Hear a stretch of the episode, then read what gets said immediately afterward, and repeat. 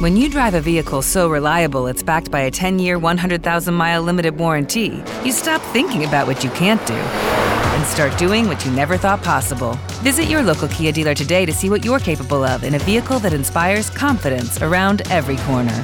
Kia, movement that inspires. Call eight hundred, three three three, four K I A for details. Always drive safely. Limited inventory available. Warranties include ten-year, one hundred thousand mile powertrawn and five-year, sixty thousand mile basic. Warranties are limited. See retailer for details.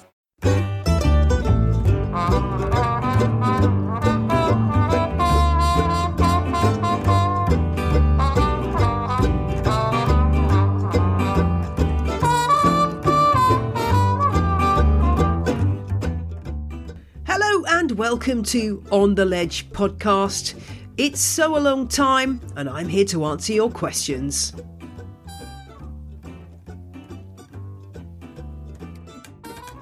I am your host, Jane Perrone, and this week is another On the Ledge So Along special, in which we'll find out about germination tests, where to get your seeds, and how to tell a fake seller from a real one.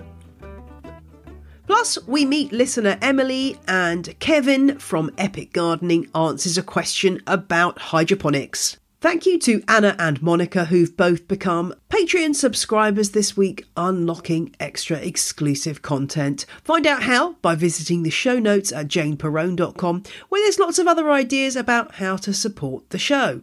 And a confession from me. It's been pointed out to me by a listener by the name of Gargantuan Sound, great name, that I made a mistake in the spider plant episode number one oh one, and that was I got my variegatum cultivar mixed up with my vitatum. The audio was wrong, the show notes were right. Not sure what was going on in my brain that day.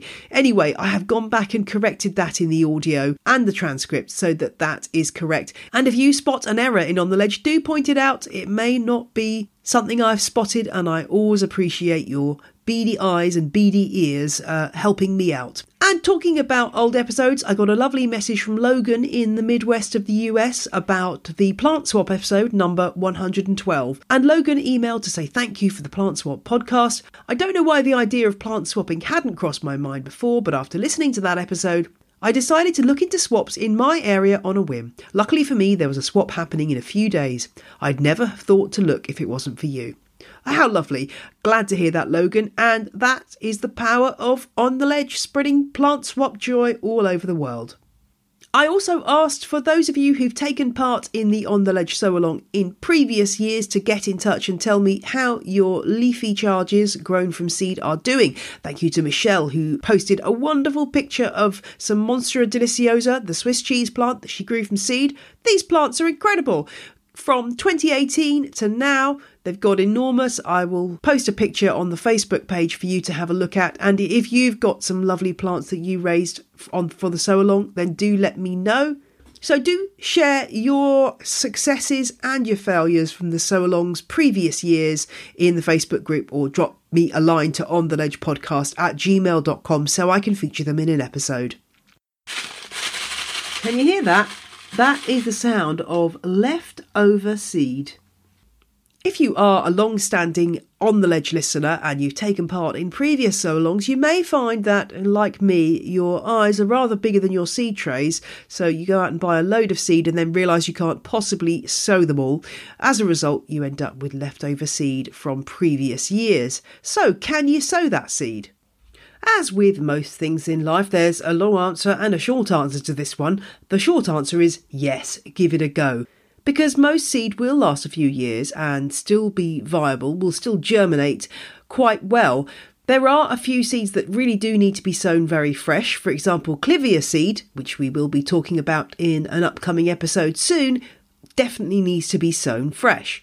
But the vast majority of seeds that you might be growing, for example, cacti and succulents, these seeds will last a good few years, particularly if you've stored them carefully in a dry place at a reasonable temperature. If you really want to get technical, you can do a germination test, and this is just a way of taking a small sample of your seed and finding out if it's going to germinate. It's not difficult, you just need to get a piece of damp paper towel, kitchen roll if you're a U K listener, that's what we call it here in the U K, and you can lay a number of seeds onto the towel. Obviously, this won't work particularly well if you've got very dust-like seed, for example. Lithops seed is really, really small, so that might not work for this. But if you've got a slightly larger seed, lay them out on your damp kitchen roll. You probably need a minimum, an absolute minimum of about five seeds. Ideally, about ten would be great. Space them out and lay them on the kitchen towel. Check whether the seeds need light or darkness to germinate, and then fold over your piece of kitchen towel and then roll it up into a little tube and put it in a plastic bag or even in a propagator tray with a clear lid so that you can see exactly what's going on. Make sure you label it so you know what's what, and then begins the old waiting game. If you want to get really fancy, you can buy specialist germination paper online, which is designed for botanists to use for exactly this purpose, but to be honest, kitchen towel will do just as well. You can also do this experiment on damp sand, particularly if you're planning to keep the seedlings and grow them on. So follow the normal instructions for your seeds, light or dark, whatever they need, and you should have an idea from the seed packet how long germination will take. Now, if germination has not happened in the slightest within a few weeks of the suggested germination period, then it's likely your seed isn't going to make it. But say you get one out of five seeds germinating, that would be a twenty percent germination rate, and so on. So if all your seeds germinate, you're very much good to go. I would say anything above sixty percent germination rate definitely means that it's worth sowing those seeds. Germination tests are really worth it if you've got a lot of seed that's maybe a few years old and you just want to know what's worth sowing, because that way you will only be sowing the stuff that really is worth spending time on. Therefore, hopefully you won't have too many disappointments. But maybe you're raising a quizzical eyebrow right now because you haven't actually got around to buying any seed yet. Don't panic. I have suggestions for you as well. Lots of you are looking for reliable places to buy seeds, including Rachel and Yakwise on Instagram. It is definitely worth taking a look at my U S and U K buying guides, which are on my website. I will link to them in the show notes because there is a seed section on both of these, giving lists of great places to buy seed in the U S and the U K. Do take a look at that. But here's a few suggestions for you to be getting along with. If you're in the U K, Chiltern Seeds has a quite a good range of houseplants and are definitely worth a look. They've got quite a lot of coleus, some cacti and succulents like Ariocarpus and Aloe variegata, Aloe polyphylla, clivias, coffee plants, and of course the Monstera Deliciosa. So definitely check out Chiltern Seeds if you can. There's also special plants. If you use their menu on the left-hand side to pick out conservatory plants, you'll find quite a few different interesting species in there, including an amazing intergeneric hybrid called Hippeastrelia, which sounds amazing. The baobab begonia, Begonia dregii, which is dwarf wild begonia and apparently is good for bonsaiing, who'd have thought? And then there's Cedarholic, who have a nice range of coleus, agaves, aloes, the umbrella plant, the Cypress alternifolius, and the sensitive plant, Mimosa pudica, which I know a lot of you have had success growing in the past. And my final U K-based suggestion would be jungle seeds dot co dot U K.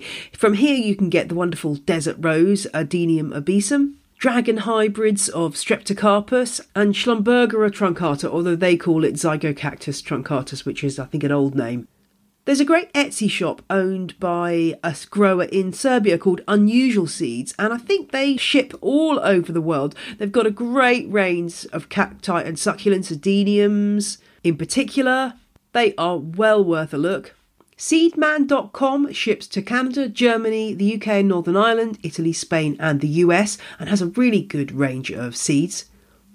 And Lisa also recommended on the On the Ledge Sew Along thread on the Facebook group sunny plants dot com, who do indeed have a lovely selection of plants, including cacti and succulents and quite a few tropical plant seeds, a mix of palms, for example, strelitzia, both Reginae and Nicolae, the orange and white flowered species of the bird of paradise. And you can even grow a baobab, Adansonea digitata. Wouldn't that be cool? So I can recommend all of those companies, fairly confident that they are good sellers. But obviously there's a lot more options out there online when you're choosing seeds. So how do you know whether someone's genuine or not? Well, the first thing I would say is if it seems too good to be true, then it probably is. So if you're seeing pictures of things you've never seen before, like a begonia with blue leaves or a plant that seems to have three different types of fruits coming out of it, it's probably just been photoshopped. On places like eBay and Etsy, there are sellers who are selling all kinds of stuff that just that doesn't exist. You're just going to get a packet of cress seeds or similar through the post. Uh, oftentimes these sellers are in China, but not always. And you'll also find lots of fake seed on Amazon too. I've just been having a scroll through to find out what's there. Oftentimes the descriptions will be a weird old mishmash of different names. So for example, I just found a listing for something that was either a Venus flytrap or a Helianthera, or maybe both, but the pictures of the Venus flytrap had bright blue traps. Yes, not so good. And when you click through to look at the seller in question and see what else they sell, often with these sellers you'll find they're selling all kinds of stuff, not just horticultural stuff, but, you know, random gadgets and all sorts. And oftentimes that's a good sign that they are not going to be supplying reliable seed.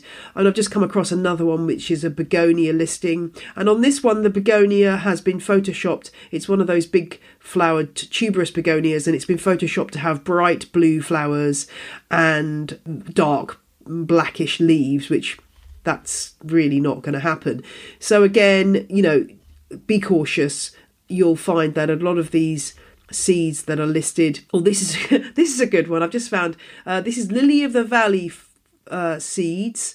And every one of the flowers on the lily of the valley is a different colour. So they're either yellow, orange, dark blue, light blue, purple, yellow. Yeah, yeah, that's not happening. For two pounds nineteen, that is not going to bring you much of a reward. So, yeah, buyer beware on the online seed purchases. And the reviewers on this listing have got the sense to point out that this is not real. Uh, somebody said, there is no bargain. Seeds are not good at all. None of the seed was live, all dead. No plants after a few months of waiting. Really disappointed. And then another one, another con job. This is just bits of dust. Not a single seed could be found. After checking under a microscope, not one single seed was found. Yeah, this is so disappointing for people to have this happen. But again, it's kind of Uh, um, a very common thing. We need to be really aware of it and spread the word to other gardeners, because not everyone is as web savvy as they should be, and avoid these sellers who are just making a fast buck. And I would also emphasise that it's really great to get on board with plant societies, because they often have seed schemes. For example, the Gesneriad Society, the British Pterological Society, which we talked about last week, and their spore scheme, the British Cactus and Succulent Society, and many more. They operate on the kindness of their members in swapping or providing seed, and it's a great way of supporting these societies. So do check that out if you're struggling to find some special seed. If there's a society you can join, they will probably be able to help you out. Some people have also asked why certain houseplants seed seems to be just unavailable online. It's a good question. I guess partly it's down to how much seed a plant produces. So if a plant is not particularly forthcoming in terms of flowering and producing seed, that makes the seed very expensive to buy and expensive to produce. Some plants just don't flower that often and are very easily propagated vegetatively from cuttings, and so really people don't bother with seed. Seeds. Or sometimes seed is only viable for a really short amount of time, and that makes it impractical to sell. So the next obvious question is, what am I sowing this year? Well, in front of me I've got a ragtag bunch of seed packets that I've gathered together. Uh, some have dropped on the floor. Hang on, I'm just going to go and pick these up. Oh man, it's a long way down. Okay, I'm back. So let's see what I'm sowing this year. Uh, I've got some things that were left over from last year. So I've got half a packet of the Bargain Basement Lottery Mixture greenhouse plants. Uh, I've never actually identified what any of these were, embarrassingly. Some of them went into pots outside as summer bedding, because there was nothing that really looked houseplanty as such that germinated. But I'm going to give this another go, because that's a bit of fun. Um, I've also got um, some... What's this? I've got some Lithops seeds, uh, which are, I've got Lithops Bromfieldii Embers, which came from the B C S S, and the seed on this is absolutely tiny. I can hardly see them in the packet, but I've got a few of those to sow. I've got another, another Lithops, which is Alcampii bellicetti, and I've probably got about ten seeds there to sow. I've also got a lovely bargain basement packet of Coleus. This is a rainbow mix, the classic combination, and this just provides cheap and cheerful bedding for my outside beds, and any good plants can be kept inside over winter for the following year. So lovely, cheap and cheerful stuff. Okay, what else have I got here? I've got Aloe polyphylla. I think these came from the B C S S. I know that Chiltern Seeds have got them, but I think they may be out of stock there. That's the wonderful aloe, succulent aloe with the spiral patterned rosette, which is absolutely gorgeous. And it's a generous packet of about a dozen seeds there. So I'm hoping for some success with that. What's this? Oh, Dioscorea elephantipes, which has got lovely seed, actually quite large, with a sort of a, a fan type extension on it. Love a cordex, as we know, so I'm going to be trying to sow those. If you're not familiar with the Latin, uh, this is the elephant's foot plant that produces this incredibly, wonderfully textured elephant's foot resembling cordex, a big swollen root at the bottom. I mean, I realise I'm not going to be getting a huge cordex uh, very soon, because this plant, of course, will require some time to bulk up. But I thought this one would be a, a fun thing to try. And what's under this? Um, oh, okay. And I've also got some random chili seeds, self-save, self-saved chili seeds, which I will be sowing too. Uh, I'm not exactly sure what variety they are, but some of those will no doubt end up on my windowsill, so that's kind of fun. So that's what I've got to sow so far this year. I think I've got some more seeds on their way. I think I may have done a bit of late night ordering, so this may not be the end of it, but for the moment this is what I'm choosing from. I'll probably get started on the Coleus first, because it's really easy to sow and has a really good success rate. I might wait a couple more weeks to do the cacti and succulents. Oh, one more one more seed packet I forgot. This is from Chiltern Seeds. It's Plectranthus mixed species. So this will be interesting, because Plectranthus can make good houseplants as well as being great summer bedding. Oh, apologies, the small, tiny seed packets are appearing from everywhere. The other thing I've got is Chaerodopsis denticulata, also from the B C S S. I'm going to have to Google that one, because I can't even remember what I've bought there. Ah, yes, this is a lovely succulent with lovely pale yellow daisy-like flowers. I guess the denticulata is because the leaves do resemble little teeth, so that's another great plant that I'm looking forward to growing. It's a South African native, as are many of these plants. Now to more of your questions. This one came in on Instagram, where I'm at Jane Perrone, from Benjafin, who asked, how much difference does compost actually make? As in, can you just use multi-purpose and get similar results? Great question. So do you need to splash out on specialist seed sowing mix, as opposed to just using any old multi-purpose compost you've got hanging around? The main issue with using that regular compost is just the size of the bits uh, within the compost. If you look at seed compost, it's usually very fine. It's more like, I'm going to use an analogy that probably won't work to Americans now, but uh, if you're making a crumble, the consistency of the crumble mix before you put it on top of the of the fruit is generally about what seed compost looks like. So more breadcrumby than big massive chunks. Whereas if you get something that is a multi-purpose compost, that can have quite large pieces in it. And the problem for the seeds is that they can then just get stuck underneath a massive pile of something. Well, to them it's massive, obviously, if it's a tiny dot of a seed, and it can hinder germination. The other thing about seed compost is that it tends to be relatively low in nutrients, because seeds, as they germinate, draw energy from their own selves to uh, to power that germination. So they don't need a lot of nutrients early on in the process. Can you use multi-purpose if you've got massive seeds? Well, quite possibly yes. So if you've got something, um, I don't know what the equivalent would be in the houseplant world, maybe a palm seed uh, or a runner bean seed or something like that that's really big, it probably won't do any harm to use uh, larger grained compost. What you might want to do is just pick out any really large bits or give it a bit of a sieve. That may help. The other thing to bear in mind though is that seed compost is generally quite well drained so that uh, the seeds don't get waterlogged and have water hanging around that could rot them before they get to a chance to germinate. That can also be a factor in the world of damping off, which is something that happens to seedlings now and again. It's a fungal condition where suddenly your seedling will collapse and just fall over, and there'll be sometimes a little bit of visible fungus around the base.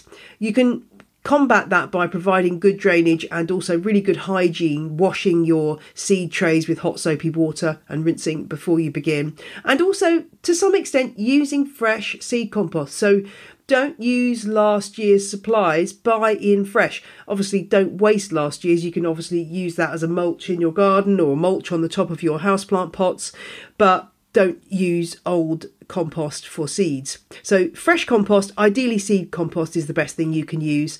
And for certain seeds, cacti and succulents particularly, you might want to be adding a layer of vermiculite on the soil surface before you start sowing so that the seeds are even more well drained. As always, check the seed packet, see what it recommends. Maybe try doing a couple of different combinations of compost for your seeds and see what works best. But I hope that helps Benjafin and your seeds romp away this year. Right, now it's time to meet our listener, and her name is Emily. Remember, if you want to feature on Meet the Listener, then drop me a line on the ledge podcast at gmail dot com. It's ridiculously simple to take part. You just need a smartphone, which is something all of us have, I would say. So get involved. Let's hear you on the show. Hear the answers to your questions. I love this because every listener's got their own take, which is brilliant. So, without further ado, let's hear from Emily.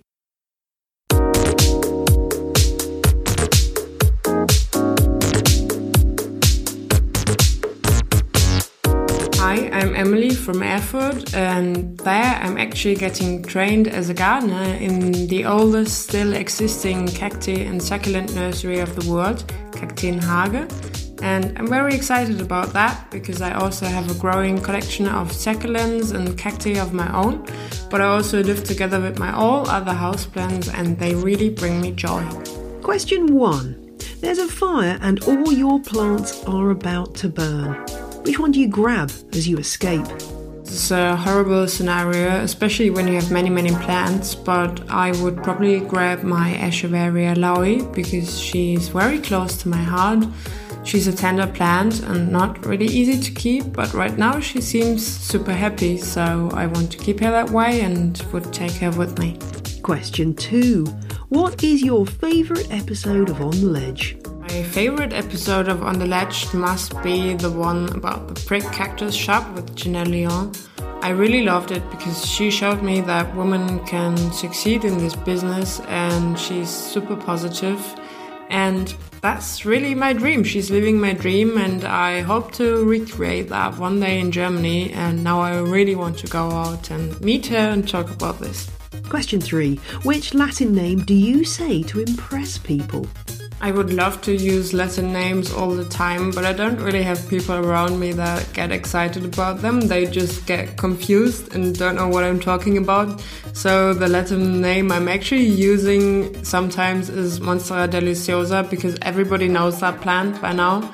And I can then go on to explain why it's called Deliciosa, and that's because of the supposedly very delicious fruit.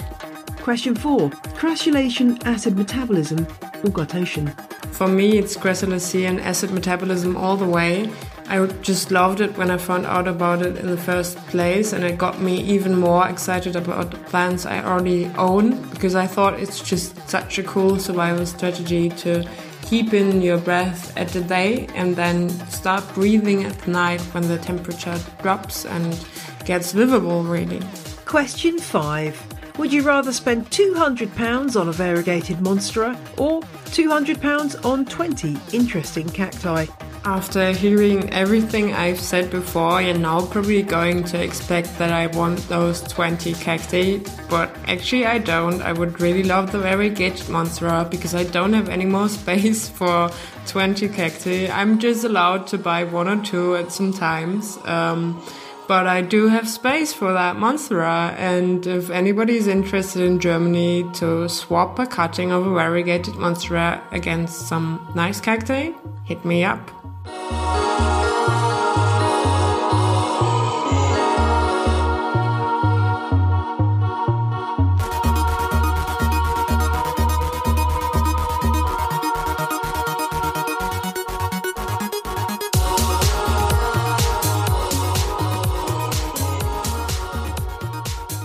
It's time for question of the week, which comes from Sonia, who has just discovered On the Ledge and is catching up on episodes. She's currently on episode thirty-four, so she might have to skip forward a bit to get the answer to this particular question.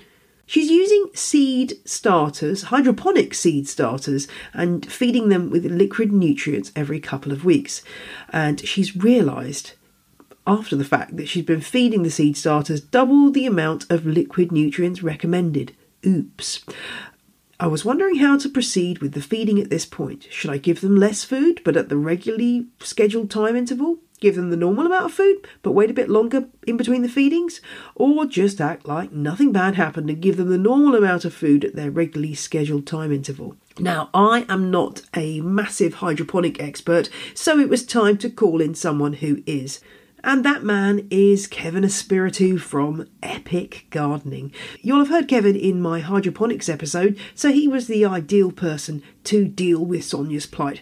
Over to Kevin now to answer the question. Kevin, what do we do about these seed starters who've received a little bit too much in the way of nutrients? Well, hello there, Jane. Thanks so much for thinking of me, and I'm glad to be back on the podcast to answer this question for Sonia. So the thing to think about with hydroponics, of course, is that we control the entire environment, and sometimes we do make these mistakes. Now, the question has multiple answers. Depending on the type of hydroponic system that you're using, one solution would be to change out the reservoir and correctly apply the right amount of nutrients. And what that means is you're literally taking all the water and nutrition and dumping it out and then replacing it with a fresh batch. Now, a lot of hydroponic growers are doing that on a weekly or biweekly basis anyways, and so this could be a good opportunity to do that. If you don't want to do that, then what you can do is get a E C, electrical conductivity, or T D S meter. They are effectively the same thing. Now, what this will do is it will tell you the concentration of nutrients in the water. And what I might do is I might continually top my reservoir up with water, but not add nutrients until that level falls below a certain point. Like you said, you fed it twice as much nutrients. And so what'll happen is the plant will drink water and nutrients, but it's not going to decrease the concentration too much because the plants aren't large enough to be using it yet. Now, fortunately, it sounds like you've avoided what we call nutrient burn. When you put way too much nutrient in the solution, and actually that damages the plants. As long as you've avoided that, I might say to just leave it in and continually top up with water that does not have additional nutrients until it's diluted to a point where the plants are at their normal feeding schedule. That's it from me. Thanks so much, Jane. Back to you.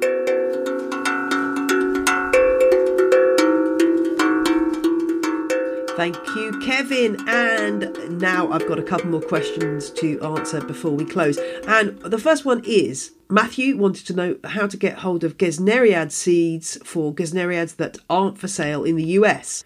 Well, one thing that is worth doing is checking out the various Gesneriad Facebook groups, because sometimes people do share seed and sell seed via those forums. There's one called African Violet and Gesneriad.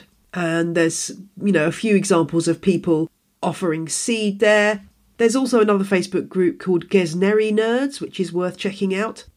And somebody on there suggests a website called Brazil Plants. I can't vouch for this one, but looking at it, it does look like it's got a great range of plants. I'll put a link in the show notes uh, to the species list that they have for their seed service. And uh, it's a pretty basic site, so you need to email this chap, who I think is in Brazil, to get the details. And obviously, you've got to make sure that you can get the seeds through whatever customs regulations you have in your country. But that's worth a look, brazil plants dot com. If anyone's used Brazil Plants successfully, I'd love to know, and then we can verify that as a good supplier. But the top tip really on Gesneriad seed is to join the Gesneriad Society. Then you can take part in the seed fund, which is wonderful. You'll get some really interesting seed to sow. That really is the best way of getting hold of some cool Gesneriad seed. So do take that top tip. And finally, Rachel wanted to know about relatively fast growing flowering cacti. If you want something that's going to give you a quick win, by which I mean probably go from seed to a flowering cactus in about two years, then the best cacti are probably either Mammillarias or Rebutias, which uh, are very easy, produce really beautiful flowers, and are one of my favourite uh, types of cacti. You know, a lot of the columnar cacti will take an awful lot longer to be mature enough to flower. So, you know, again, Mammillarias and Rebutias are the ones you want to go for. If you get into cacti and succulents, as I've said many times before, the B C S S, British Cactus and Succulent Society, is brilliant. I've got in front of me their wonderful seed raising information sheet, which is really good. It's just four pages, but it gives you everything you need to know about raising cacti and succulents from seed. And one thing I've just learned, which I didn't know, is if you're planning to grow epiphyllums from seed, apparently these really don't like having a lot of lime in their compost. So you need to make sure the pH of your compost is more on the slightly acidic side as opposed to the limey side, and that will hopefully ensure that your success. One other thing that's definitely worth watching out for when you have got young seedlings of any plant is fungus gnats. Now, normally on mature plants, fungus gnats are not going to cause too much of a problem. But for seedlings, those little baby grubs can eat away at roots and cause significant damage and loss of seedlings. So go back and listen to the fungus gnat episode if you haven't done so already. Uh, and the best solution for fungus gnats is a nematode drench, where you add some microscopic nematode worms to water and add that to your seed trays.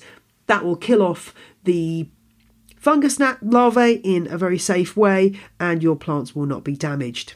Well, that just about wraps up this week's show. I hope you've enjoyed it, and I will be back next Friday with a bit more On the Ledge Sow Along info. Oh, and just to say, I'm sorry that this week I'm not bringing you the details of the Chelsea ticket giveaway. Um, I'm just waiting on a bit more information from the R H S about how to word the terms and conditions, but it will be coming soon, so don't worry, that's on its way. Uh, coronavirus notwithstanding, the R H S is saying at the moment that all its shows will go ahead. So I'm working on that basis with our fingers fully crossed. So I'll get the giveaway details to you as soon as possible, hopefully next week. In the meantime, plant people, enjoy sowing and tending your plants. I'm off to do a couple of interviews for upcoming episodes. Exciting, exciting, top secret stuff, but you're going to love it. So tune in again next week. Bye!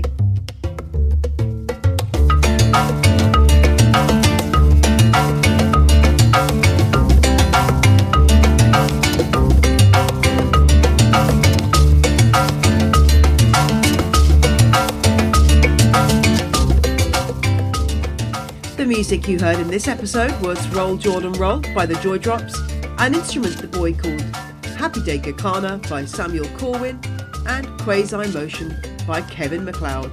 All licensed under Creative Commons. See my website for details.